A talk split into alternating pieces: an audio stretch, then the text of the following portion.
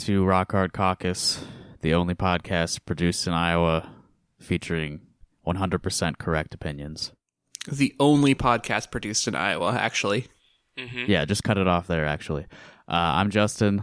I'm here with Chuck, Hello. Natalie, and Evan. What up? We're all back. Present. Uh, today we're going to start off with a lighter topic. How do you guys feel about the store Ray Gun? Um, well, I'll start with a little story. My sister went uh, Christmas shopping a couple of years ago at Raygun to buy things for people such as me.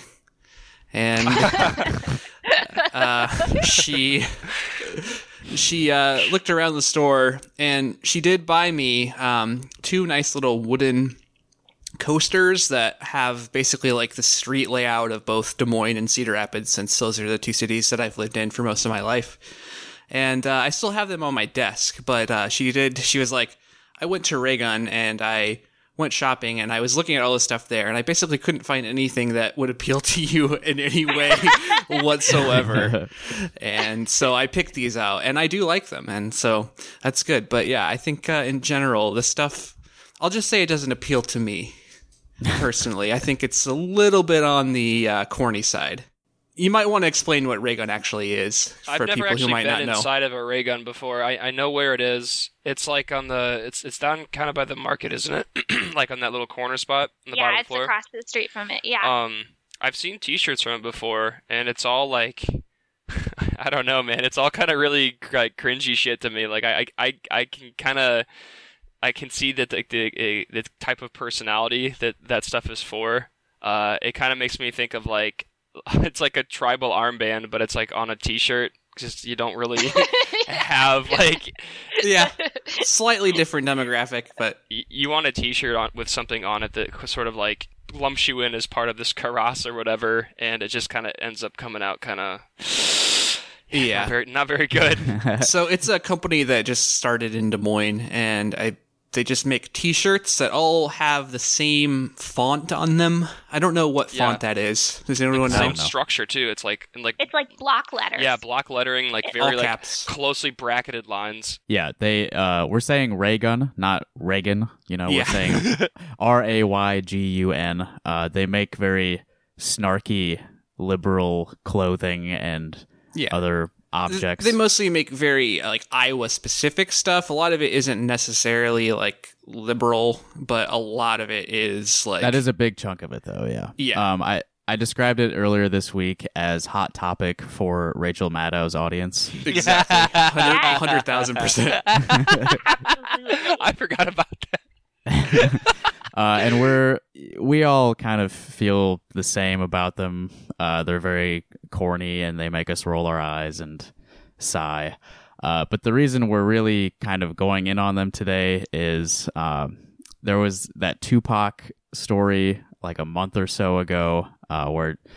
Uh, Natalie, you know more about this guy, but this guy Jerry Foxhoven was fired by our governor, and uh, allegedly it's because he kept sending emails about Tupac, right? Uh, I don't know what happened with the thing. I I mean, he's a Medicaid privatization guy, but I didn't really know that. I'm going to look up the Tupac story. people speculated that it was because of the Tupac emails, but I don't think that there was ever anything that was actually like proven about it. He was just Right. like obsessed with Tupac, right? Apparently, yeah, yeah. he was obsessed with Tupac. He had like a weekly email, I guess, with like Tupac lyrics. And then I guess the day that he got fired, there was like a party that he threw that was like Tupac themed. This dude sounds awesome. like, what's what's the problem? Like, why are we talking mean- about this?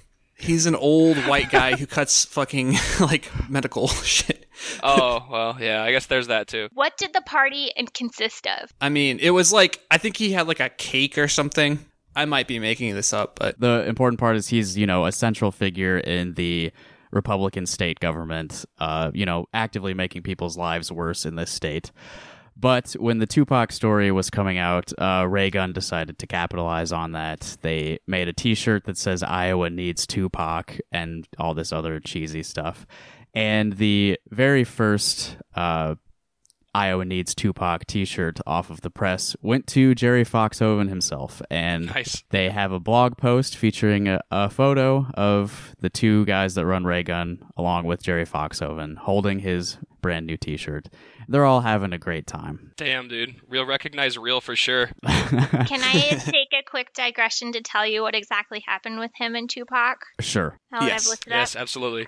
Okay, so he took on the position as uh, the HHS head um, in 2017, and in the two years that he did that, he sent 350 pages worth of Tupac fan material. Nice. That's what's he up. also uh, celebrated holidays and special occasions, all with Tupac themed treats and messages. He's like uh like having a really cool teacher in high school that does stuff like that to try to appeal to the students, but you know is just a huge fucking racist most likely. yeah, he established Tupac Fridays. this dude's living in 3019 for sure. Oh my god, he said he said um the lyrics from Changes keep him inspired at the DHS, which his whole thing is privatizing Medicaid. So like just ruthless cuts against the poor. I, I think of Tupac when I think of that stuff also, in his defense. California Lovin' was actually about. he the request for him to resign came after he sent an email to over 4,000 employees celebrating Tupac's birthday. Nice. Oh, guess I was wrong about the party. yeah, no, he did throw parties. Oh, okay. no, okay. Evan, Sorry. you're right. He and Okay. he brought like um hundreds of boxes of Tupac cookies in for his birthday party. That's wild. So yes, you're right about the party. okay. Okay, you said Tupac Fridays, right? Mm-hmm. The guy's name is fucking Tupac.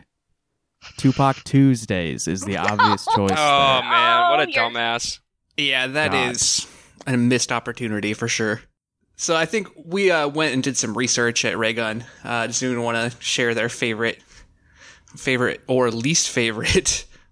yes, I uh, I took a bunch of pictures of stuff in the Iowa City Raygun store. I just kind of silently wandered around the store taking photos of things and not buying Very normal anything. behavior. yeah, I know. I felt very cool, like I was on a secret mission, like I was an intelligence agent for the U.S. government, trying to stomp out these like heartless liberals.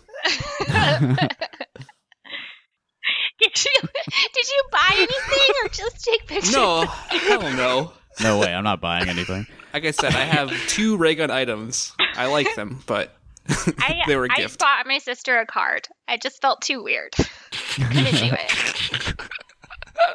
Uh, so I I was thinking this could maybe be a recurring segment, like a worst of Ray Gun thing, but uh, I'm gonna focus on the ranch selection. yeah. They have a lot of stuff about ranch Ranch and Busch Light. and Busch Light. They have a lot of stuff about Busch Light and a lot of stuff about grilling, like pork. Tailgating. Like they do have some stuff that appeals to the conservative audience. Dude, I hate the store so much already. I don't know why this is so fucking funny to me. I never really given it much thought about this store existing and the It- type it of is shit pretty that it funny. So It's- I yeah. have listen, I have a t-shirt that's a, a cat with a bazooka and it says watch out Donald, this one's armed. that my mother-in-law got me. and I have a t-shirt that says Mount Nasty with a picture of four Yeah. different one of them's Hillary Clinton and one of them's uh, Ruth Bader Ginsburg, like four different faces. Um I like have this thing where first of all Oh I God. was a shitlib like three years ago and unironically probably would have bought a resist t-shirt. um yeah, it's bad. I had to admit that. But then also if you're like a feminist in public, all of your friends and family members will buy you like these kinds of horrible liberal oh gifts. yeah. Oh, they have a whole section of the store that's dedicated to like identity stuff. Girl boss. You should be a little more grateful. It's empowering. like I just get so many gifts that are like so misguided. I have an American Needs Nasty Women T-shirt and like oh, Nice. Okay, Mount Nasty. Uh, it's It's Mount Rushmore, of course, and it features the faces of Hillary Clinton, Ruth Bader Ginsburg, Elizabeth Warren, and Michelle Obama. Hmm. Is that supposed to be like insulting when they call it Mount Nasty, or is that like no, that's supposed to be good. What's the nasty women thing? It's because it's 'cause Oh, Trump right. calls called Hillary a nasty woman. oh nice yeah that's that's that's good. I, lo- I love our normal country. I took a picture of one that says, "Yes, gay people live in Iowa," and I was like, "I think we're the first state to legalize gay marriage, and there was a lot of Yeah. gay people Yeah. getting married here." So it's like I'm not sure who was under the impression that there weren't gay people in Iowa. In fact, I think most people are under the impression that there are gay people everywhere because there there are. Um, on the subject of things I was confused by in Raygun, uh, they had a postcard that's sort of like the John Deere yellow text on green background, and it says Iowa, or it says America needs lesbian farmers. Yeah. Oh, I took a picture of that one. I was like, What does that mean? that, and that's a thing. Let me it explain means that. exactly what it means. There's no America Needs Farmers is like a thing. Um, Yeah. It's on the Iowa Hawkeyes football helmets. It says A and F. It's like a. I, I don't know Oh, exactly okay. what the uh, like if there's an organization behind it or something, but it's just like a pro farmer slogan, and so it's a take on that basically. But yeah, I mean, But it also doesn't make any sense. yeah, I mean, I, lesbian farmers. That sounds cool to me, but I, where is this coming from? yeah. uh, real quick too. Uh, so the I actually know the America Needs Farmers thing. Um, America Needs Farmers. Uh, that started in like the mid '80s, I want to say, and it was in the midst of some sort of crisis that claimed like a whole bunch of fucking farms in Iowa, and uh, there was a guy that I mean, a lot of you, you guys probably know Hayden Fry, who coached the Oh, yeah. Hawkeyes. Yeah, very popular Fry Fest down there. the the TV show Coach was based on his Yeah, life. yeah, basically. oh wow, he- I didn't know oh, that. Oh, I didn't know that. Yep, and uh, I think that he actually started the America Needs Farmers thing, and he created the decal uh, Oh. to put on their helmets, and it's just it's still a thing It- today. it's a sticker. Like I see cars like almost every day that have America Needs Farmers stickers Yeah. on them. yeah, so that's that's a Hayden Fry thing. Um, it's and I believe in 1985 they were the top team in the country for a few weeks during the season. They won the Big Ten, and they also um, went to the Rose Bowl that year. Uh, they played in Ohio State, and that And was the lost. first time they did lose, and that was the first uh, game where they had the American Needs Farmer sticker on their helmet. 'cause I remember there was like, um, well, obviously I don't remember it. I wasn't alive in 1985, but I remember reading something about that being the first appearance of it. And uh, he also Hayden Fry, as a result, received a honorary Iowa Farm Bureau membership that year. Nice. Hayden Fry, well-known lesbian. well-known gay rights activist yeah. Hayden Fry Yeah, I uh, the Bobby Knight both. I I don't think he probably would have been very supportive of rights. Not at all. Oh man, uh, another T-shirt, and I know there's a couple in this vein. Uh, I listened to NPR before it was cool, and it's very strange to me because I listened to NPR and thought it was cool, and then realized it is very much not cool, and, and that it is uh, actually pretty much uh, uh, whitewashing of the status quo. It's total shilling for imperialism. It's pre- it's they pretend they don't have an objective or a, a perspective, and Right. flatten everything into two different opposing views. Yeah. I listened to NPR before I was cool. that would be a good shirt. Let's make those. um, there is one I'm looking at. I'm looking through the pictures I took, and it's a onesie, and it says, "I've listened to NPR since conception," and that is just Ugh. so upsetting. My dad jizzed to Steve Inskeep's voice. oh no! My mother can't reach orgasm without hearing the on point theme song. I remember listening to I used to listen to that at work in the mornings like years ago. This is probably like seven or eight years ago. I'd listen to On Point in the morning at work. Oh, I hate that show. that. they I can't And that guy's the a guy- fucking creep. Uh, Tom. Yeah. What's his not name? Tom Ashbrook. Yeah, Yeah, he Tom got outed Allen. as being like a complete maniacal asshole. Yeah. Yeah, was he a sex monster. pest or just like a no, what th- that, thing? but then also Both. just a relentlessly abusive boss. He was like an Oh, nice. incredibly abusive to his employees and also very sexist and like creepy. I remember this is this is a while ago, like I said, six seven years ago. I was at work, and they were talking to somebody, and the, the person they were talking to was like, "Well, uh, you know, your show obviously has a very clear liberal bias," and his reply was just, "That's by design, sir." I don't think I listened to him much after that. uh, you want to get into the ranch stuff? This is the stuff I hate the most. Okay, so But you you have a aversion to ranch though. I mean, yeah, I I hate the substance. you have a personal itself. bias against ranch. Ranch is disgusting to me. It's like I'm- I'm sour sorry. milk with flakes of garlic in it or something. It, it exists solely as a masking agent. Like, there's no reason to use it unless you hate the food you're eating and you want to make it taste like the- something else that's even worse sometimes. like putting it putting ranch dressing on your salad, like I, I don't understand it. Uh, especially if it's like a nice salad. Uh, you don't need. And by the way, guys, you don't need It is not like my choice. Caesar. You're right. You don't need Caesar. You don't need ranch. You don't need French dressing. All you need, it's good for you, is a bit of olive oil, salt, pepper, a bit of lemon. That's all you need. Olive oil is the fountain of youth. It'll make you live forever, baby. Uh, so Raygun has a series of ranch themed products because at a Kirsten Gillibrand uh, campaign event, rest in peace, a few months ago, Oh. there was some lady who had to like sneak past her to quote, "I'm just trying to get some ranch." I remember that. That was amazing. oh, oh, I'm gonna squeeze on behind you there. Sneak on by here. Oh yeah.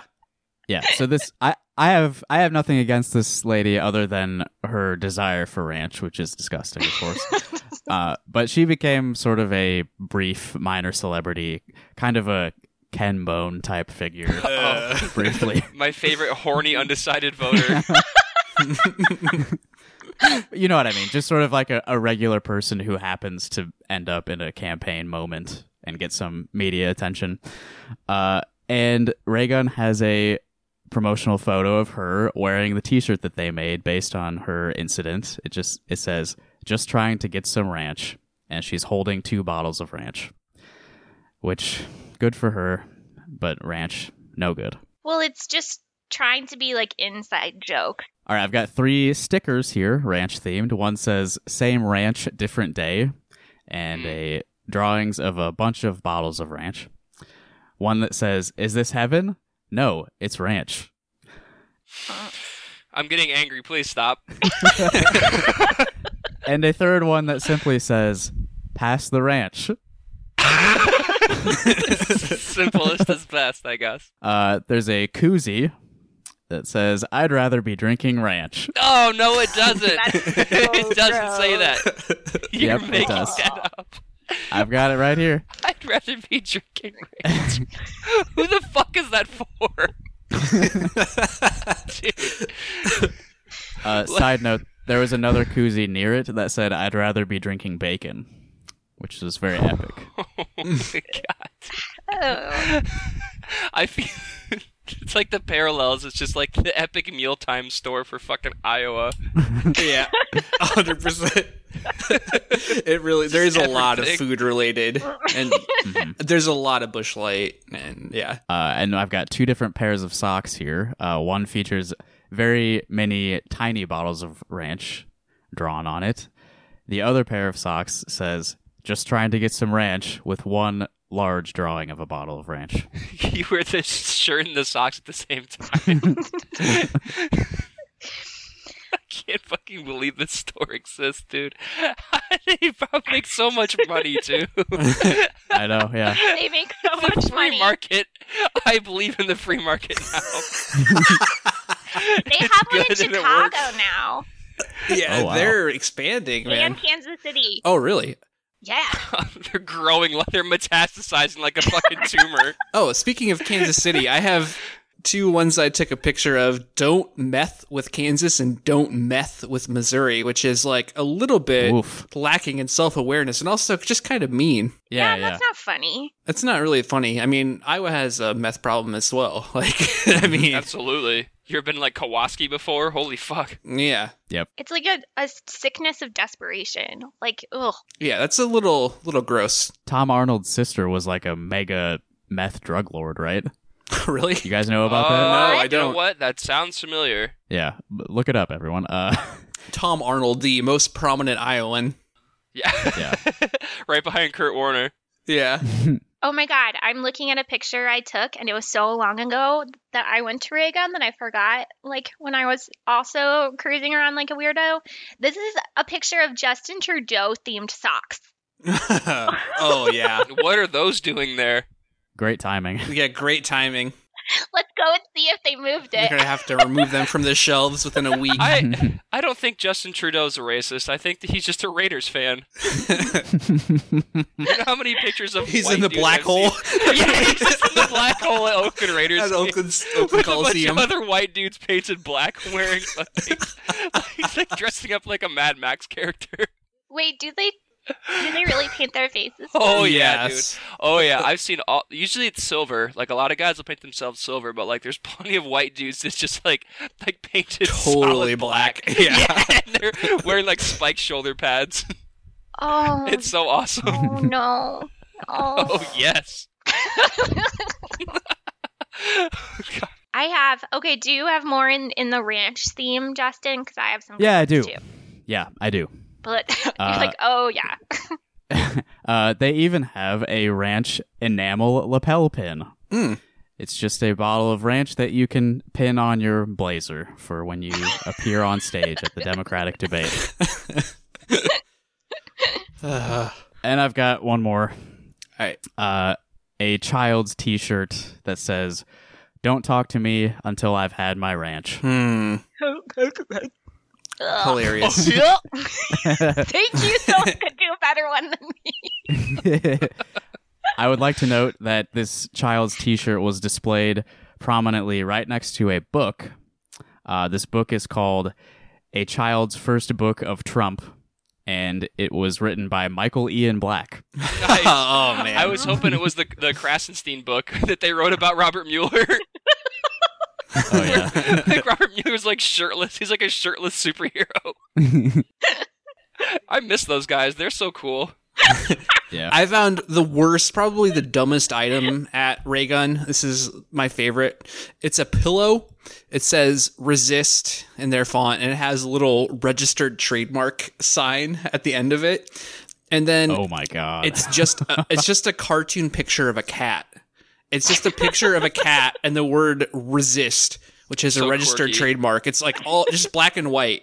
It's like I don't understand what the cat has anything like. Cat doesn't look particularly angry. It looks kind of sad, actually. He's a pussy. It it looks like a very sad cat who is resisting. I guess It's like the pussy hat thing. It's a, like a, a another abstraction. it, it honestly it is like it's like schizophrenia in a pillow form. So I have a throw pillow that I took a picture of that says totally unhinged liberal. Totally unhinged liberal. You said. Yeah, dude, which is apparently a thing Kim Reynolds said. Oh yeah. Oh really? That sounded Yeah. something she would say. hmm And then I have a T-shirt that says "Elect Democratic women to protect all women." Ugh. Yeah. Yeah. I, I don't, okay, sure. I guess I, I'll go vote then. A lapel pin that says "Reclaiming My Time" with a, a little picture of Maxine Waters. Yep. yeah. Um, we got some good cutouts of Nan- the Nancy Pelosi clapping is on No. tons and tons No. of their shirts. Yeah. I didn't want to think about that anymore. I had, I had like eliminated that from my memory completely. I fucking hated sure- that so much, dude. As soon as I saw that happen, I'm like, dude, they're gonna have such a fucking boner over this. They're gonna get so much mileage out of this over the next month or so. See, this is why Democrats fucking lose. They don't like expanding the party. They don't like doing anything new that's actually gonna fucking help people. They like epic clapbacks and fucking Nancy Pelosi condescendingly clapping at fucking fucking Donald Trump. Give me a fucking break. like, just fucking spare me. Didn't she even say that there wasn't any sort of condescension behind that? Yeah, she did. She just she was just clapping for Yeah. Donald Trump and it's become like a liberal symbol. It was a Stupid. sarcastic clap, though. That's what makes it great. I thought she said it wasn't though.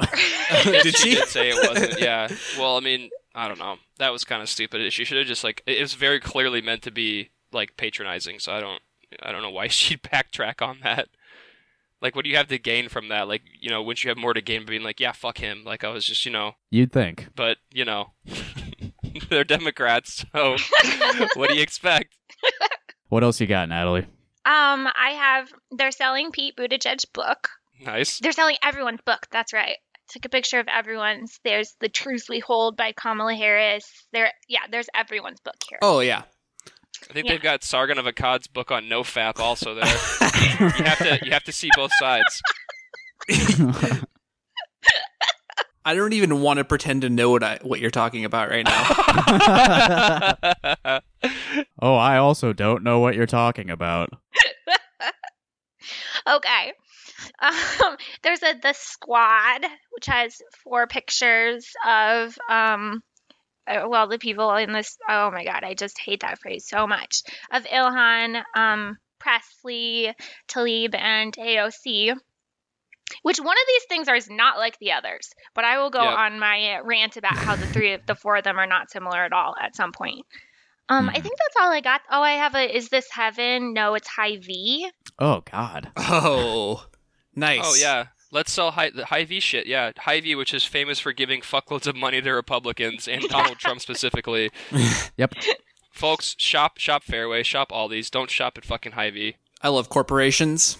Yeah, there's a very lengthy article that was written about their history of contributions that either directly or indirectly benefit the Republican Party, particularly populists like Trump. I know they do have profit sharing though, so good good for them. Yep. Shout out to my boy James if you're listening uh, to this one too. Frozen food manager, all around good guy. While we are giving points to organizations and businesses that we dislike, I do want to give Raygun one positive. Uh, next to their postcard section at the Iowa City store, there was a little sign that said that all of their postcards were printed with union labor. So at least that's good. Nice. That That's good. very good. I hope their T-shirts are union too, but Nope, not the t-shirts, just the just the postcards. I assume it's everything, but the sign was next to the postcards. that is. I didn't look. I should have looked to see what brand, like what make the T-shirts were. Can you work, imagine working in the factory that presses the ray gun t-shirts and you're just like sitting there staring at that text all day, just ka-chunk, ka-chunk, stamping these shirts over and over again. Don't talk to me God. until I've had my rant. yeah, Don't talk to me until I've had my ranch. it's Don't probably talk worse to than me working until at I've Amazon. had my ranch. I think they do it on in store a lot of them, but that would still be terrible. Uh, Natalie, when you said that they have all of the candidates' books, do they have Bernie's book? I did not see it in the Des Moines Mm. one. Definitely not then. Hmm. Hmm. Makes you Um, think. I looked around. I didn't see any Bernie stuff, honestly. I didn't see any Bernie but I stuff didn't. either. I didn't look that hard. I was only there for like 20 minutes. I didn't see any either. It's almost like he's not a liberal. yeah. I will say, I mean, back in the 2016 election, they made that shirt that had like a bunch of Bernie faces on it. Mhm. And now, seemingly, he's disappeared from their merchandise selection.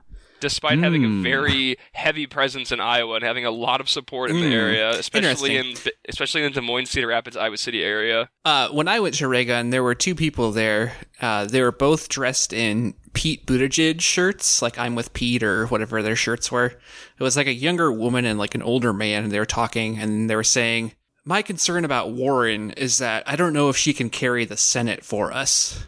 And uh, I thought that was a little interesting because uh, Imagine those words leaving your mouth to a stranger. I have concerns about Pete Buttigieg's ability to carry the Senate. He's never even been in national politics before. Yeah, I don't know how he would be more of a win than I she mean- would for the Senate. it seems like people are enthusiastic about Elizabeth Warren more so than Pete right about now. Yeah, probably. I do want to mention one more just like totally baffling product that I saw there. Uh, this was like a bib for a baby, You know, you're sitting in your high chair and you need a bib so you don't spill your your Your ranch. mashed your, your ranch baby food all over your uh, nice your nice ray gun onesie that says "My parents fucked" to NPR. Can you imagine someone having sex to I'm imagining it right now. Yes, it's great. to protect to protect the onesie, you wear a bib that says "America needs journalists." Oh, like why? They do. Why on a baby? Like why?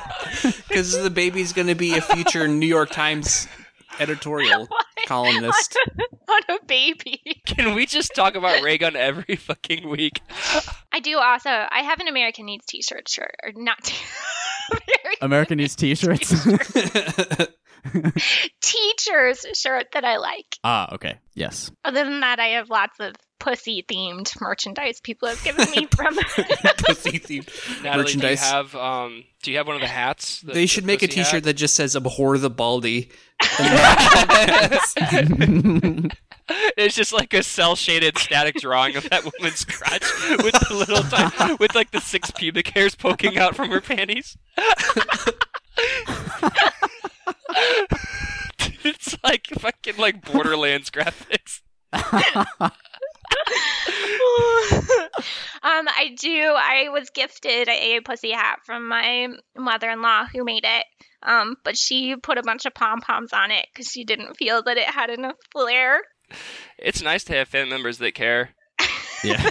I mean, even it, that's that's another thing too. It's like sometimes, uh, you know, with with family members kind of having a general idea of what your politics are, and like trying to kind of take an interest in it, and like kind of trying to show you that like, yeah, this is kind of cool, even though I don't understand it, I kind of support it. Like, it's you can kind of laugh at it, but you know, I mean, it, it feels kind of good, you know, because my family. You know, my family was pretty poor, uh, and they really should be leftists, but most of them aren't. Uh, they've kind of it's weird because they've kind of gone in reverse. A lot of my family was pretty conservative when I was young, but now they're kind of getting a little bit further left, which is usually kind of the opposite, I think, of what you would see in people. But you know, when you don't have a lot of money and you spend a lot of your life sort of just getting beaten down by capitalism and the free market, you know, uh, something. I think should click in your brain eventually where you're like, you know what, this fucking blows. Like, there's something better than this. There's been something better than this. I just didn't notice it. hmm Hmm. Amen. It's a it's a very very sweet thing that my mother-in-law does for me. Yeah. Where she tries to like connect with me on the stuff I care about and it comes through resistance merchandise. Yeah, I mean, in general, I think Raygun existing is a good thing. It's just that it also is like mad- maddeningly like ridiculous and over the top. I have a proposal for Raygun. Uh, in their book section, I think that they should start selling copies of the Communist Manifesto. Or at least the Chapo book. Annotated version of Das Kapital. Yeah, Das Kapital would be better. Das Kapital is the good. Yeah, that's the good shit. hmm That's a great starting point if you're interested in Marxism. Yeah, you can just jump right into that. Uh, yeah, I'm sure. I'm sure. Yeah, it's gonna just be flying off the shelves. It could be a really good subversive store, but because it's where everyone's moms goes to buy them gifts. I- I can guarantee you, though, if mm-hmm. they had shit like that in the store, you'd have conservatives freaking out and like threatening to set the place on fire. That's a good point. I mean, fuck. Just like a Jeff Klinzman, like p- when people found out that he like you know was a leftist, the the, Kirk, the Kirkwood had long known this. When people found out about it, like they were threatening the school. Like they were straight up threatening to set the fucking school on fire. They were sending the school pictures of his house and like pictures of him and shit. You know, like oh we know who this guy is. You know, they they fucking just bullied their way into getting him fucking fired. And like that that's why uh, and the Raygun, like why the fuck would they have anything that even has like a sniff of like Marxism or like a sniff of socialism to it? People would fucking lose their goddamn minds. That's such a good point, Chuck, of like people don't get mad about Raygun really normal people because there's nothing in it that threatens any kind of power centers. Yeah, Yep. so like people don't give a shit if you're selling resistance merchandise. They only get mad when you start talking about actual leftism Mm-hmm. right. Actual organized resistance. yeah Yeah. but like you're no one flips out about Raygun because it's not actually threatening anything powerful it's just making making money yeah. Can, can you guys imagine like cringy Raygun Antifa shirts? America needs guillotines. America needs keep. I love milkshakes. Yeah, instead of ranch, just milkshakes. Yeah. yeah. Don't talk to me until I've milkshaked a conservative journalist.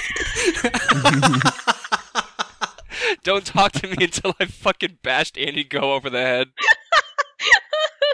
I put concrete in my milkshake. On a baby bib. Yeah. Let's just. we have to talk about Raygun every week. I'm having way too much fun. Uh, okay. Okay, let's. We gotta move on because we've spent like 40 minutes on Raygun. I think. Yeah. Okay. Oh my god, okay, sorry. Onto the serious and important business of national electoral politics. Somebody got an important endorsement this week. Des Moines Register headline Elizabeth Warren nabs 2020 backing of Iowa's state treasurer. Presidential candidate Elizabeth Warren has announced the endorsement of one of Iowa's last two uncommitted Democratic elected officials, State Treasurer Michael Fitzgerald. Here's a quote from Michael himself. She's the one I think can address the biggest problems we have, and that is the hollowing out of the middle class, Fitzgerald said in an interview with the Associated Press. She's clear, you understand her message, and I want her fighting for me and all of us. Asked what stood out about Warren in a field of Democrats often aligned on key issues, Fitzgerald declared that Warren is a Democrat, she is a capitalist, and she wants to make our system work. He said he'd do whatever the Warren campaign needed to help her win the caucuses. So Michael Fitzgerald, um, one of the things that's kind of interesting about him is he's actually the longest serving treasurer of anybody in the United States in history. There's never been a state treasurer that's had their job as long as this guy has. Damn, wow. Yeah, he's been the treasurer since 1983. Damn. Wow, that's pretty serious. Yeah. it's like 40 years, damn. Yeah, yeah, he's only 67 years old too, so he took this job like when he was like younger than we are. Mm-hmm. Just stayed in it forever. We should plug the uh, the Iowa State Treasure Hunt website for our listeners. Great Iowa Treasure Hunt. Yeah, go to Yeah. the Great Iowa Treasure Hunt, put in your name. You might got some you might have some scratch coming your way. So search your name, search your family members' names. Uh, I had some money on there. I found some money from my grandma. So I guess that's that's the good thing that he's done. Uh, that URL is greatiowatreasurehunt.gov. hmm Another thing you mentioned is he mentions was the hollowing out of the middle class. Yes, correct. how I, I really hate hearing the term middle class and middle America because to me whenever I hear that there's there's like no parameter to that. Like how Nope. I, I feel like the, the def like the, the definition of the lower class is pretty universal. The definition of the wealthy class I believe is also pretty universal, but when you start talking about the the middle class w- w- what what are the brackets for that? Like what what are you fucking talking about? Are you talking about people that like you know uh, family of you know family of four, family of three, or whatever? You know, two both employed, yada yada yada. I whenever I hear it, I think it's kind of fucking lazy, honestly. Well, the definition of middle class has steadily decreased from, you know, like, I I guess they're probably meaning Oh, like yeah. median income, which, I mean, if you're going to go by that, then like the middle class has been losing ground, you know? Yeah, I saw a study about the median income thing that said when you ask people if they are middle class, anyone from income bracket of $44,000 a year up to $250,000 a year will all say, I'm middle class. hmm That's a useless term then. Absolutely. So, according to the um, last census done in 2017, the um, median household income in Iowa was right around fifty-eight thousand dollars. So, like, okay, so you're going to use that as like your your median point if we're talking strictly income. Uh, like, how far does the slider go one way? How far does the slider go another way? Goes up Right. to $250,000. And you're still middle I- class that's according to so when you ask people. Yeah. That's so fucking dumb. Yeah, the idea that the idea that a family pulling in $50,000 a year has a similar life to a family pulling in $250,000 a year is just absolutely absurd. Um, I had a, a friend who I was good friends with in elementary school, who I was friends with on Facebook. And during the Obama years, when Obama decided to increase taxes on the bracket earning more than two hundred and fifty thousand dollars a year, uh, my friend posted, who is also from a very wealthy background. His father is a CEO of a major like medical company. Not a major, but a, a medical company. But um, Yeah. he uh, posted basically that Obama was raising taxes on the middle class, and I posted that uh, we were, you know, middle class is if you make more than two hundred fifty thousand dollars a year, you are not middle class by any fucking standard Right. At all. And he just deleted me on Facebook. But that's just kind of who I am. I get into stupid internet slap fights. I think we all do. I think that's one of the hallmarks of our yeah, show. that is we true. All, we all do that on multiple that fronts. is, Yeah. that is true. We're all on every platform out there yelling at people. Just getting into Facebook death matches with people I've known since I was three years old. Yeah. Knock down, drag out, bloodbaths. People I used to trade Pokemon with. Well, I don't want to stray too far away from the topic at hand. I brought up this endorsement because I think we need to talk a little bit about Elizabeth Warren, uh, because I think some of our personal friends listen to our show and they like Elizabeth Warren. And to be frank, we we don't hate. We like Elizabeth Warren. We- Come on. We like Elizabeth Warren. I do. I think generally, generally we we like her. We think she's overall a positive uh, influence on our politics. I mean, the country's politics, not our personal politics. Uh, but we are not supporting her in the primary. I think all four of us are in pretty lockstep agreement that there's one candidate for us, and she is a a second choice. Yeah, I believe that either Sanders or Warren will most likely win the presidential nominee. Now, don't quote me on this ever, oh, I will. You know we're recording this, right? but I believe that they will win the nomination or the presidency. Uh, both. And I think with Elizabeth Warren, you're getting an Obama successor. I believe you're getting someone who, an Obama successor who actually takes economic reform seriously. And I think that's a really good thing compared to what we've had in the past. But I think with Sanders, you're getting a big ideological leap forward and the chance for an organized leftist movement that will continue and persist regardless of whether Sanders is even still in the presidency or not. God, you're making me wet. Mm-hmm. like Bernie represents the only candidate who is saying that the American system, the American economic system is not that is not it, chief. Oh, but Warren is the one saying that this American system, we can reform it to make it work for people. And I think there that's basically the difference between the two of them. I think that's fair to say. The actual policies that they support on paper at least seem to be very similar. But Yeah, closely aligned. but Mhm.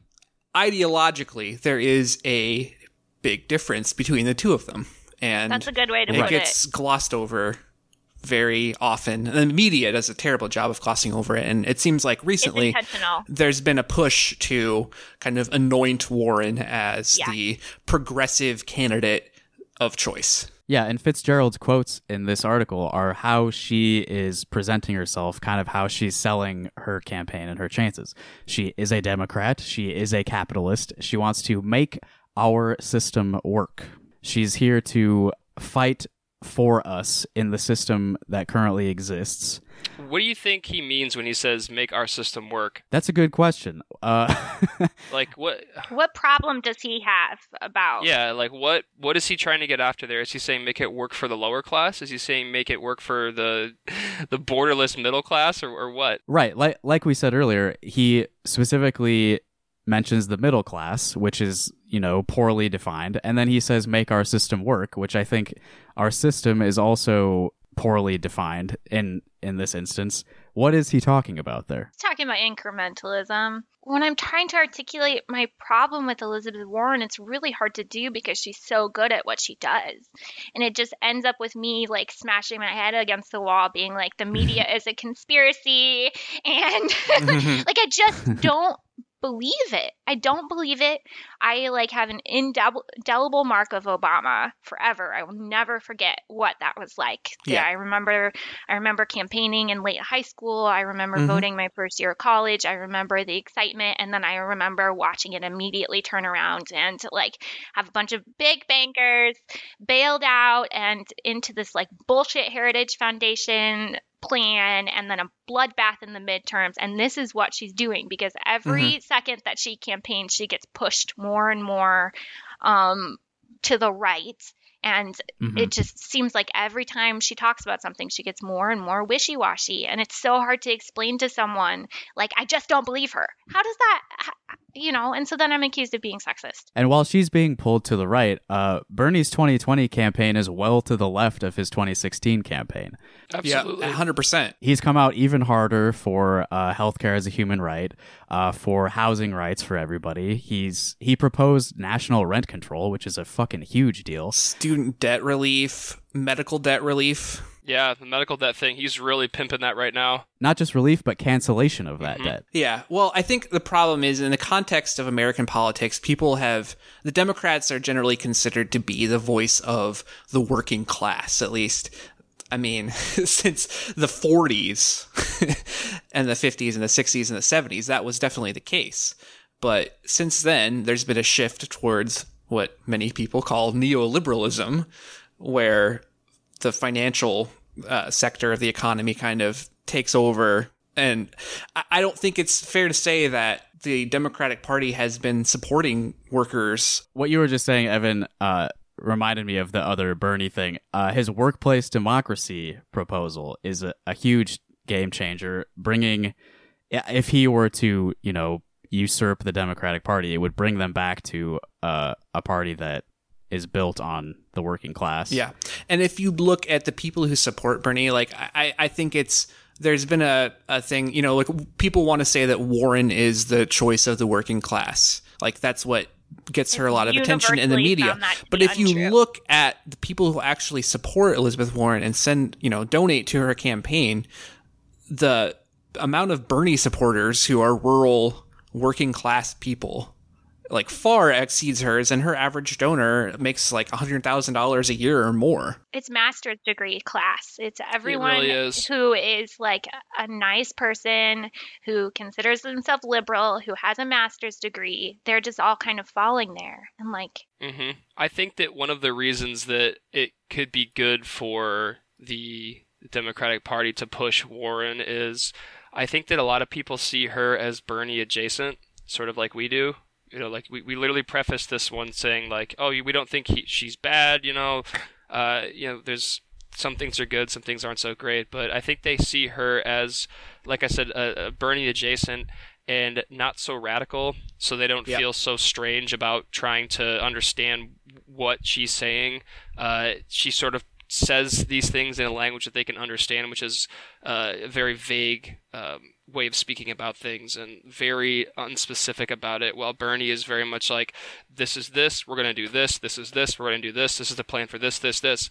And you tell normal people that that don't really look too far at look too far into what's going on and to, that's scary to them like they don't understand it. To them it's like well how, how does that work? That's impossible. Like how does that get paid for? Mm-hmm. but Warren offers something that's a little more digestible to those people Yeah. and I think that I think that that's the reason we're seeing her kind of surge in recent weeks. Yeah, I, I think the the divide is really that people like us and generally people are around our age, around thirty or so, generally think that there are radical changes that need to be made to the American way of life. That, like Natalie said about Obama, like to us, Obama was a massive disappointment because we thought, you know, that all of the hope and change stuff was going to happen, and then it didn't.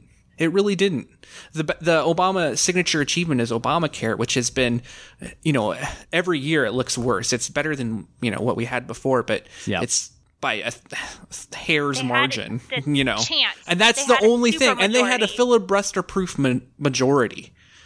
What we want is we want a Democratic Party that aggressively pursues the interests of the working class and doesn't just settle for what is mainstream political consensus of what is possible to get as a concession from the corporate class.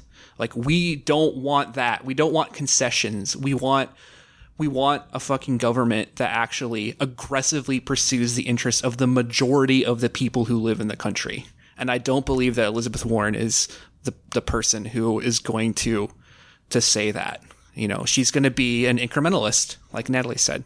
I am really depressed and negative about politics and stuff. And then I do get a little excited, like talking about this and being like, we're going to wrest this fucking party back from them. Like, this is our party and we're going to take it and we're going to crush them. And like, Yeah. just like the uh, unbelievable success of Bernie and how out of nowhere it came. It just really makes me feel like we can take this back. Yeah. And the thing with Elizabeth Warren is they know that all of the political wins are in the favor of the left. Basically, Bernie changed all of these Democrats' platforms to be more left. Yep. And so they're like, well, okay, but she we know she will take dark money, she will take lobbyist money. And they know that Elizabeth Warren is less threatening to their interests than Bernie Sanders is. Because Bernie is the one saying, we need to get people to, to organize, we need to get people to show up. When I'm president, I'm going to have people show up in Kentucky to protest Mitch McConnell's policies.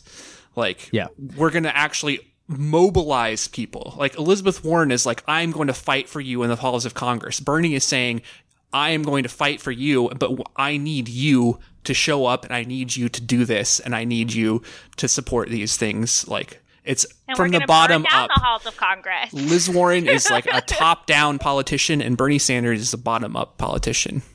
As a temporarily embarrassed millionaire, this is very frightening to me, and he's lost my support. Yeah, he's he said from the beginning that uh, this this campaign doesn't end with Bernie Sanders being the president. It's it needs to be a bigger thing. He is just one component of a larger movement. If we if we're going to create a society that actually works for people, is fair, keeps everybody alive, you know, uh, takes care of everyone's basic needs. If we're going to restructure society that greatly, we need to have like basically a massive uprising of the downtrodden working class. Mhm. All, all races, all gender identities, all sexualities. The only thing that actually puts fear into these corporate people's hearts is fucking massive movements of people. That is the only thing that actually changes things. And if you look at the history of society and like human civilization, that is the only thing that changes things. Just expecting to, to pass some bills is never going to achieve the kind of change that, that people need. Like, and I think that that's just really the ideological divide. And that's why we support Bernie Sanders. I will enthusiastically support Warren if she gets the nomination, but it, it will feel like a, a disappointment because this feels like an opportunity that, that we need to take advantage of now. It'd feel like a consolation prize. Yeah. Absolutely. Yeah. I mean, it- it'd be better than Hillary Clinton or Joe Biden, obviously. But um, the, the the way that I've been summing this up is like Elizabeth Warren, in the context of American electoral politics, is a pretty good option. Uh, probably, I mean, the best in the that best context. since, I mean, she's better. Than, I think she'll be a better president than Obama, like I said. yeah, yeah, yeah. I think at, at worst she would govern like Obama. Yeah. But Bernie is an opportunity to transcend that and actually like Usher in a new political fucking movement. Or not even a new, a one that was destroyed and stamped Yeah. out 50, Strong 60 arm. years new. ago. Like re energizing of people. yeah, it's a reboot. It's, yeah, it's a reboot of an old sitcom. We're bringing Cheers back, everybody. I don't want to like hurt people's feelings. I have a really hard time, but I'm get very very frustrated with like the gaslighting about like the media and the pundit class have Yeah. created this narrative as first step they're exactly the same. So we wrote a lot of editorials about Yeah. how Bernie, Bernie and Warren are exactly the same.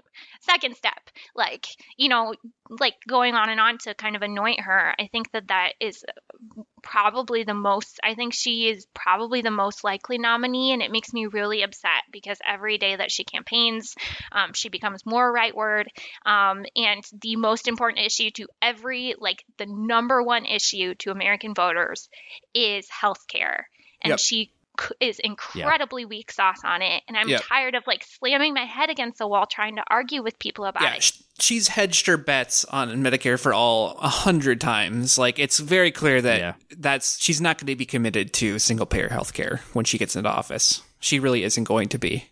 I would love to eat my words. Yeah, Absolutely. People have no idea how hard we're going to have to fight and how much less fucking stupid we're all going to have to get when it comes to propaganda and the media and what people are telling you about what nice things you're allowed to have and not not have. And if you're going to fall for someone just saying, "Oh, I support Medicare for all," end of discussion, then we're never going to get single payer because it's going to have to be a massive wisening up and fight in all of us. Yep. And I see her as she's gaslighting me. I, I know that she does not support it. And I just don't know how to articulate it to people who are yelling at me that she said she yeah, did. there's a very sinister attempt by the media to you know smooth over all of the the differences between them and you know the media has always been an instrument of the status quo i mean Yeah. And even like universities and stuff like they are still invested into the status quo Another major difference between the two candidates that I want to make sure we get in there, uh, since we're talking about how difficult this fight is going to be and whether they are really committed to these like important ideas like a single payer healthcare system. Bernie will not accept support from super PACs or large corporations. He will not accept their contributions in the primary or the general election.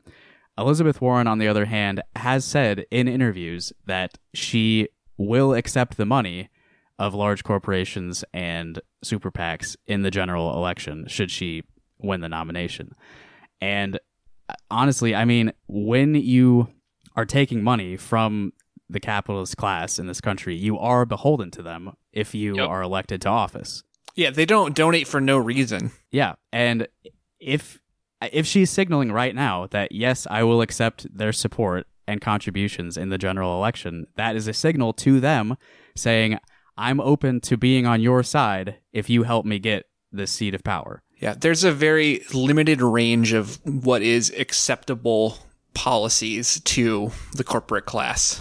Yeah, and if we are going to get what we need, And there is a sorry, very sinister attempt by the media to limit what is I mean, there's all this talk about electability and, and stuff like that. And it's like Fake. it's all self fulfilling prophecy. Right. We didn't even bring up climate change yet, but if we're going to get the the changes in government that we need to survive as a country and a species, we need somebody who is like outwardly, openly, and enthusiastically antagonistic towards the people in power who Yes. hold all the capital in this 100%, country and and control that's- all of our politics. Don't want that because it's it's too you know, they want to be comfortable and they want to they want I mean, people don't want what little they have to be taken away from them, which is understandable, but they don't understand how much better we could have it. Yeah. Yeah, we need we need a candidate that's leading a mass movement who is saying to these people, "I welcome your hatred. We are opposed to you.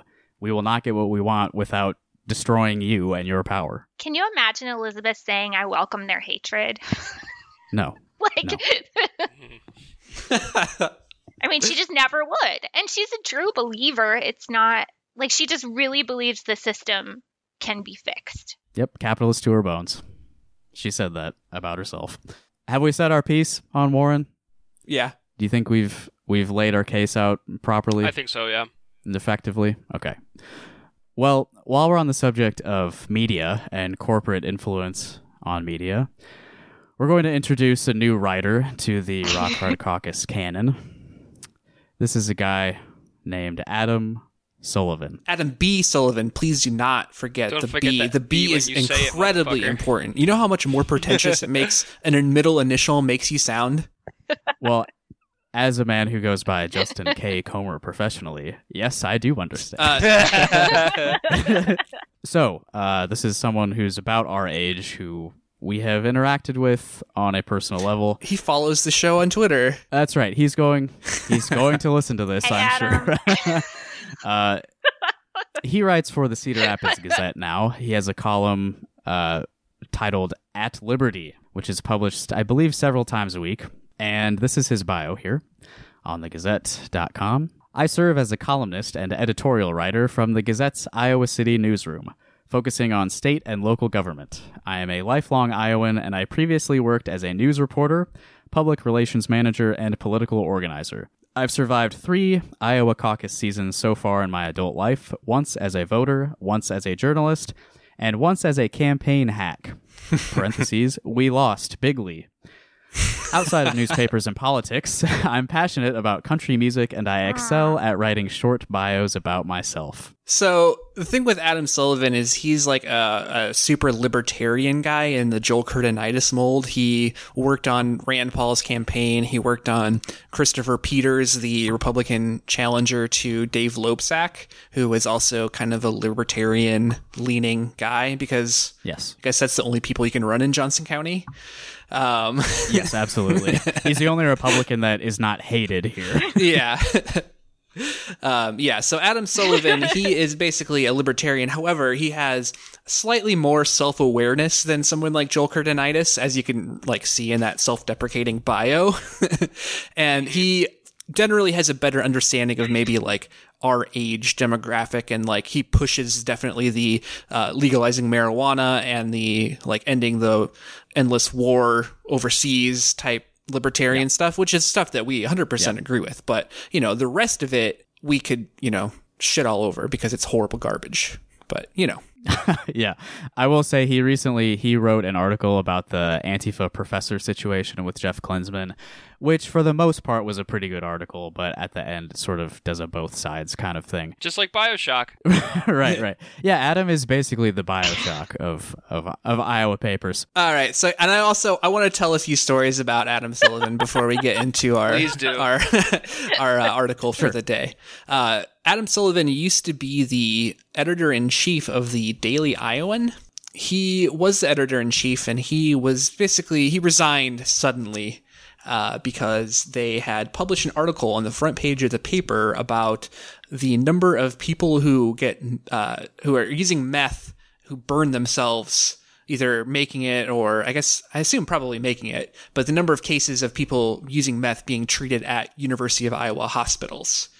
And so they published this article, and with the article, they included a picture of a collage of mugshots of people who, just anyone who had been convicted of a possessing methamphetamine charge in Johnson County, which were not people who had actually been treated at the University of Iowa hospital.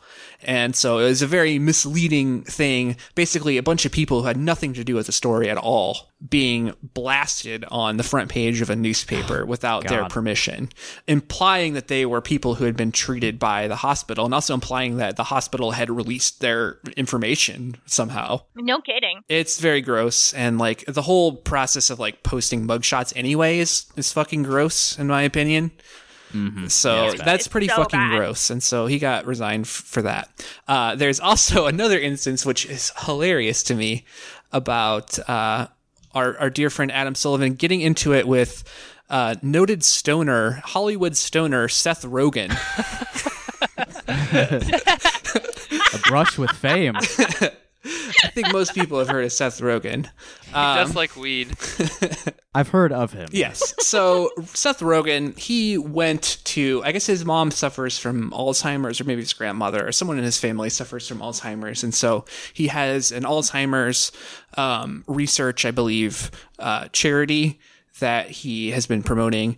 And he went to Congress to speak about Alzheimer's he uh, went there, and then Adam Sullivan, I guess he took offense to this. Found something about this didn't rub right with him that a celebrity would use their like massive influence to talk about something like important. I don't care to hear any of the celebrities' opinions. Just shut up and act. Shut up and play music. Shut up and play football. Unless I agree with it, then I want to hear it. So, so Adam Sullivan's review of, of Rogen's testimony to Congress. Rogan went on to deliver a pretty thoughtful message about his family's experience with Alzheimer's disease and his charity organization, but he showed his celebrity entitlement afterwards when he took to Twitter to complain about low attendance at the hearing. Not sure why only two oh senators were at the hearing. Very symbolic of how the government views Alzheimer's. Seems to be a low priority. And so he published this on his blog. Uh, that was just a snippet from that article. Uh, he posted it. Seth Rogen got wind of it and replied to him on Twitter, "You are an idiot." and got like got like a hundred likes. Yeah, the tweet that he like actually Adam's blog it got deleted. I guess he got uh, embarrassed bad enough that he had to delete it and delete any tweets that referenced any blog articles that he posted. But uh, that was some pretty good shit. But then he also Adam made another blog post after this actor Seth Rogen tweeted at me yesterday to let me know I'm an idiot. He's right in general, of course, but in this case, I think he might be wrong. But I also think he's a smart guy who's doing some really important work. Ooh, what a backtrack. Huh. There's a lot going on in that statement. yeah. Uh, so he goes on to talk about he runs a charity to support Alzheimer's causes, but he doesn't particularly care about other important is- issues. He said as much in a speech to the subcommittee I dream of a day when my charity is long- no longer less necessary and I can go back to being the lazy, self involved man child I was meant to be. A joke, sure, but not altogether.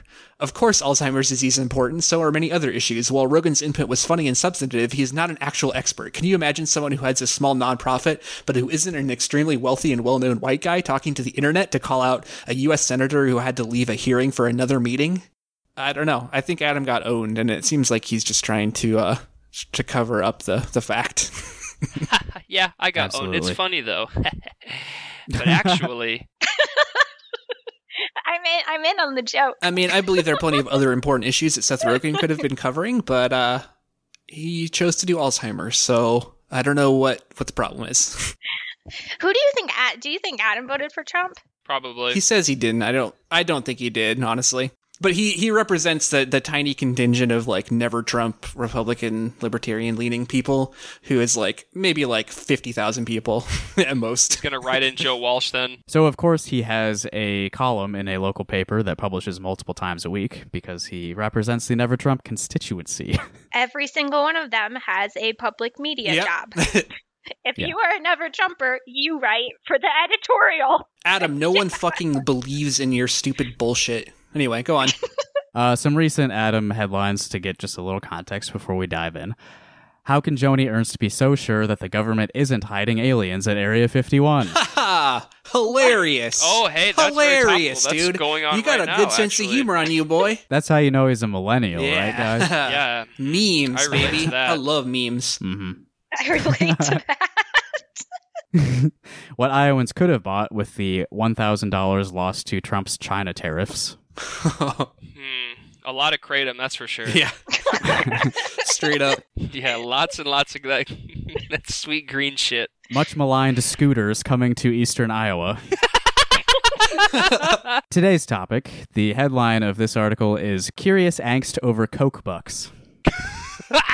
I, I thought you were about to talk about the Koch brothers, but I was pleasantly surprised when you said Koch oh, bucks. I have bad news for you. I have bad news for you. oh, it is okay. I no. Oh no. I'm sorry. I was imagining like, like I remember Mountain Dew did this thing a while ago. like a rewards campaign. yeah, they have they have codes under the cap for you to get like double XP in Call of Duty, and get like flatbird hats, like stickers and shit. I was imagining Adam Sullivan writing an article about the double XP that you get from drinking Coke. Anyways, Koch Bucks. Yes, that's K O C H. Curious Angst Over Koch Bucks. This was published uh, under Adams' column at Liberty in the Gazette on July 28th of 2017. So we're going back a bit for this one. Koch money is flowing and some Iowans are angry. Iowa State University is expected to enter an agreement with the Charles Koch Foundation, providing more than $3 million to establish an economic research unit, as first reported by the Gazette this week. The plan has drawn criticism from within ISU and around the state. The foundation, one branch of a larger Koch network, lists more than 300 colleges and universities it supports, including every Ivy League school and the vast majority of Big Ten and Big 12 schools. Is it possible those sponsorships are meant to support researchers who share Koch's goals and interests? Wow, how brave Is of you it possible? that. Wow. Amazing. No, they're just doing it just to fucking do it. Well, he asks the question, but then he answers it. Of course, that is what all outside funders intend when they sponsor research. ISU and the University of Iowa accepted more than $1 billion in external funding combined last year, more than half of which pays for research. ISU's proposed $3.7 million Koch deal would represent less than 1% of ISU's annual external funding. Most of UI's and ISU's external funding comes from three categories the federal government, businesses and corporations, and foundations and associations. It's not hard to think of reasons these entities might want to influence academic research, and not all of them are good reasons. oh, really? You know, when I was young, when I was in high school, I I wanted to be a journalist. I wanted to be a sports journalist in particular. And if I would have known that it was this easy to get your bullshit published, you just write crap like this that it, it's just you're talking in circles, you know, week after week after week. Maybe I would have stuck with it because I don't know. Like I, I thought I thought of it as a craft and not just something you fucking jizz out onto the fucking computer. Well, let's take a few more laps around the circles here. External funding in higher education presents important questions about academic independence and outside influence, but those concerns didn't seem to exist in Iowa until the Koch brothers opened their checkbooks. Interesting. The Interesting. reaction is visceral and unfounded. Interesting. Koch World confounds traditional political analysis because it is not strictly political. They have invested in projects meant to have a much longer term impact oh, research shit. programs, activist training, and data gathering operations. Yeah, none of those have political There's nothing. purposes. There is no political motivation whatsoever for fucking Charles and David Koch.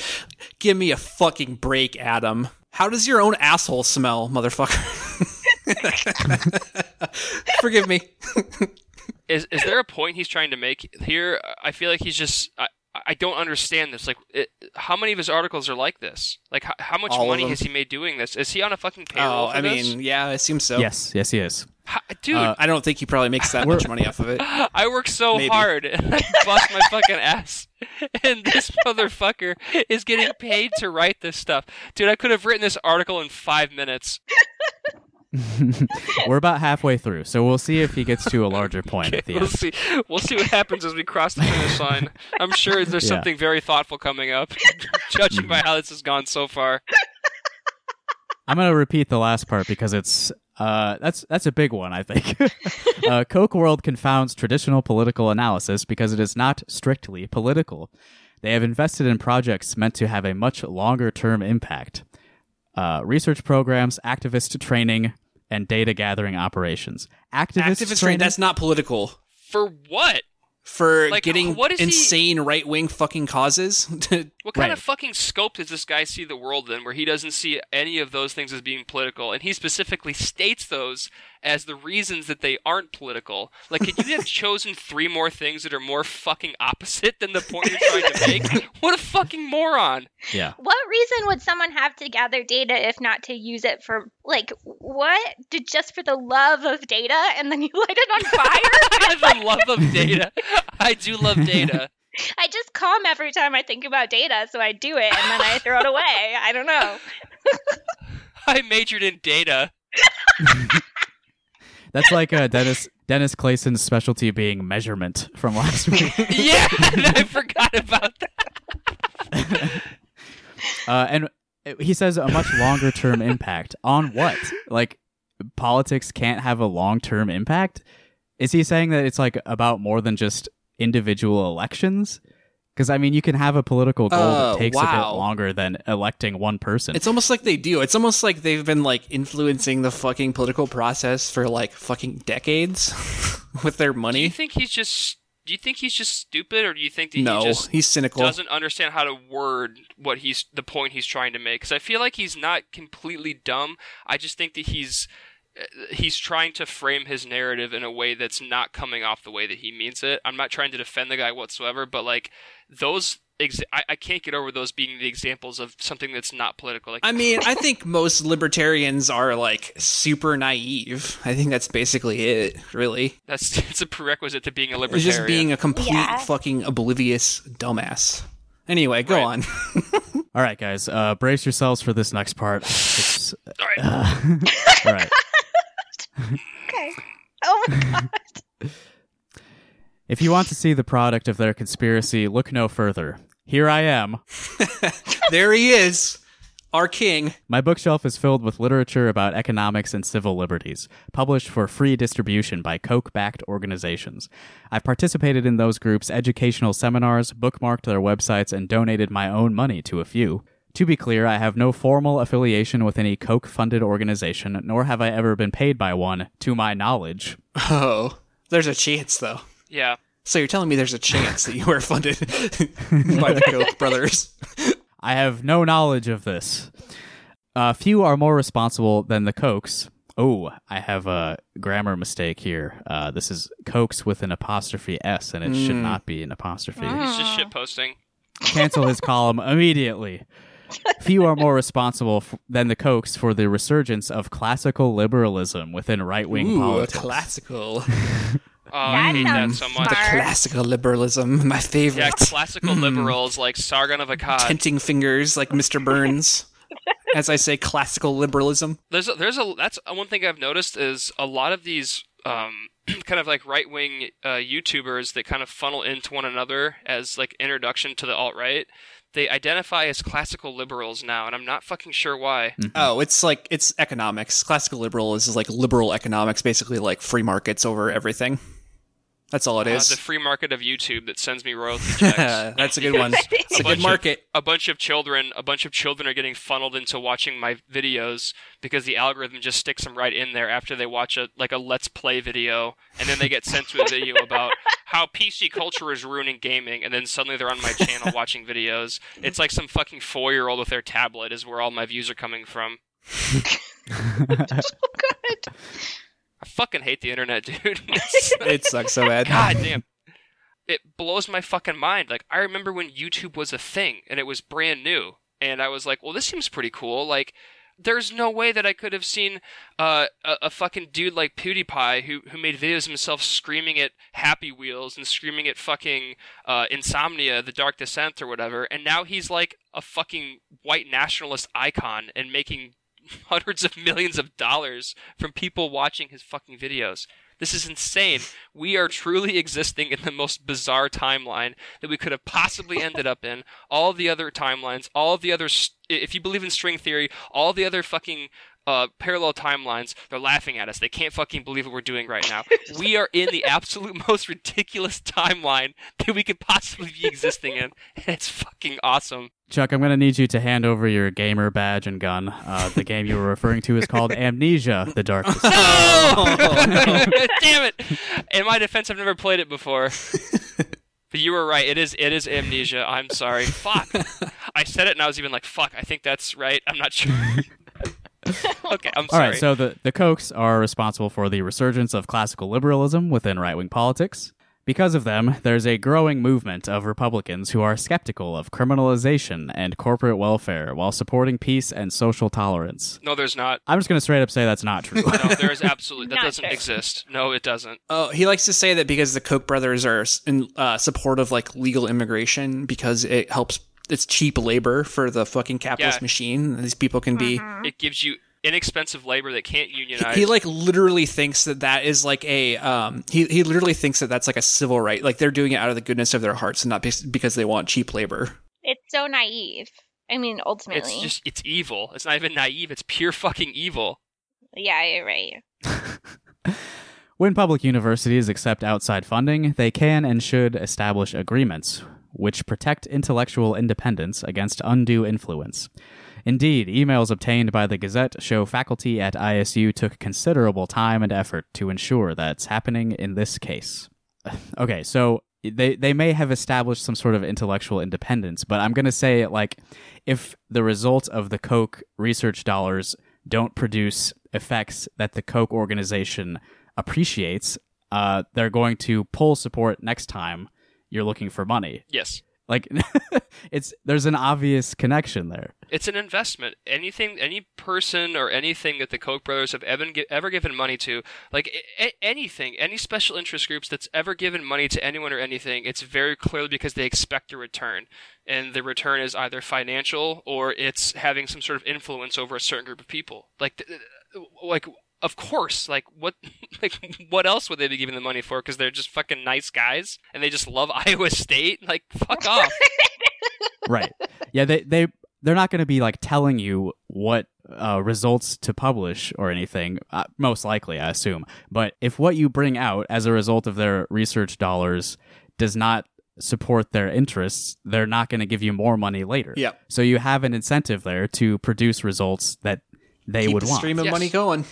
Keep it yeah, flowing. exactly. even if it's not explicit This is just like when when they gaslighted us and told us that like the fact that Washington Post is owned by Amazon has nothing to do with attacks on Bernie.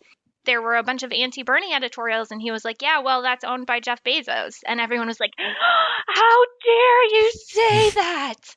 like we would never come in and, and it's like no but in the aggregate the people understand that there are lines that they can't cross and Yeah. yeah. they're not in there telling you what to research and what to write and what not to but it doesn't mean that there isn't an you know an unspoken understanding that they can't Yeah. say or do certain things Exactly. A true threat to intellectual freedom would be a university turning away a legitimate funding opportunity under threat of backlash by angry political activists. Because money is free speech. if Iowans' concern over higher education funding is sincere and not politically motivated, why didn't it come up sometime during the last $1 billion? That's the end. That's it. That's it. That's Yeah. all it takes to get fucking published. Are you kidding me? I should never have given up on my dreams. I can't. I, I'm just picturing where I could have been right now had I not given up on. Because that was my thing with journalism. Like, it's it seems like a hard field to break into. Because like the internet was coming around and like the, everyone could fucking write anything and put it out there. And I was like, man, it's just.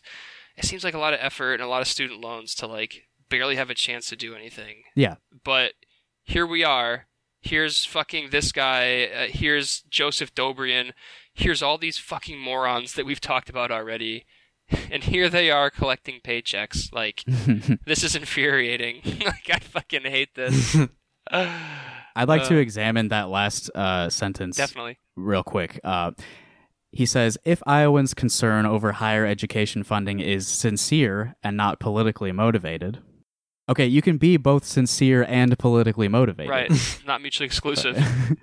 right. I, I mean, just about everything you do is going to be politically motivated. I don't see how there's any lack of sincerity in that concern just because Right. you're politically concerned that the Kochs are contributing to your school. I think people do have concerns about people donating to universities other than the Koch brothers too. like it's just that they are like Right. the fucking forefront and they give the most money and they're the most prominent. but like the sacklers Yeah, there's plenty of other fucking evil fucking billionaires who are influencing our fucking like the whole political and educational system. Do you guys think this article would have been written in the same vein if it was, let's say, friend of the show George Soros giving money to Iowa State? no, I don't think so. No, you think it would have been exactly the same? Just replace Koch with Soros? Yeah. we went through that whole thing without mentioning uh, rest in piss, David Koch. Yeah. a real one. I'm imagining the video for what is that song from Fast and Furious Seven? Uh, the Paul Walker At the end tribute. where Paul Walker Yeah. and Vin Diesel are. I'm imagining myself in Vin Diesel's ice charger, watching David Koch,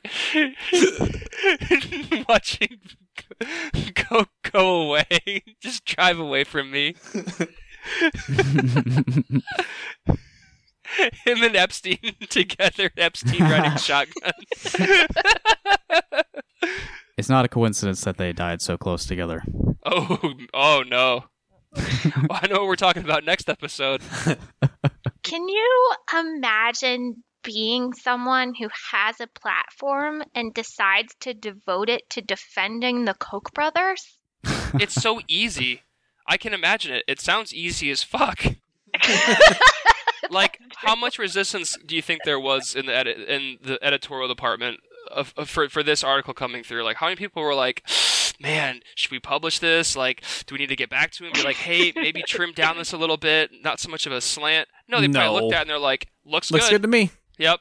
There's a there's a grammatical error, but yeah, I'm going to say no one looked at it, and he just posted it directly to the website. yeah. I mean, like, you have this chance, you have a place to write, you have this platform, and this is what you're doing? It's lazy. I would love this chance. I would love the opportunity to get published, and I would like put a lot of thought into it. And you're gonna defend like what a fucking cuck, like just oh yeah, there you go, Natalie. Get mad. Get him. I love oh my god, I am going to be just waiting for Adam Sullivan's snarky tweets about this. I'm here for it, Adam. I, I dare you to ignore this.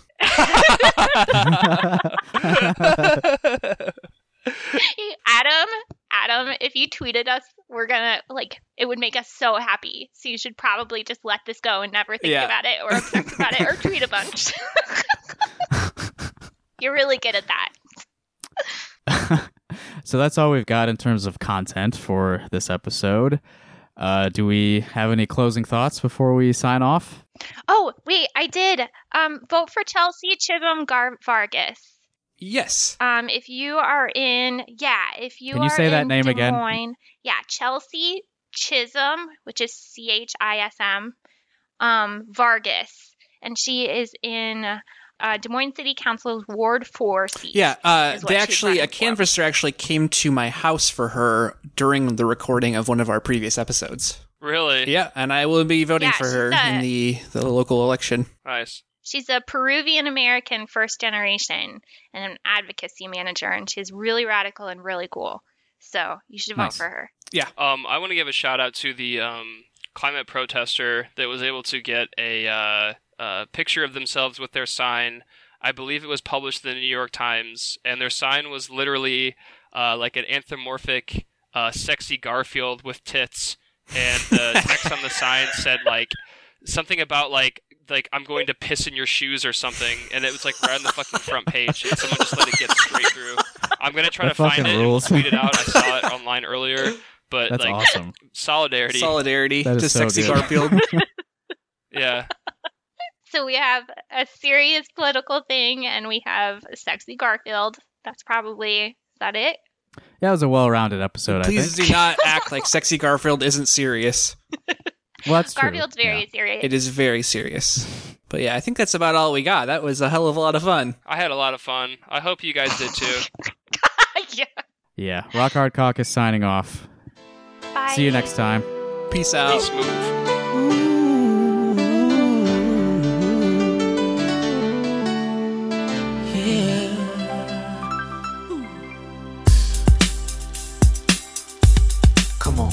See no changes. Wake up in the morning and I ask myself, is life worth living? Should I blast myself?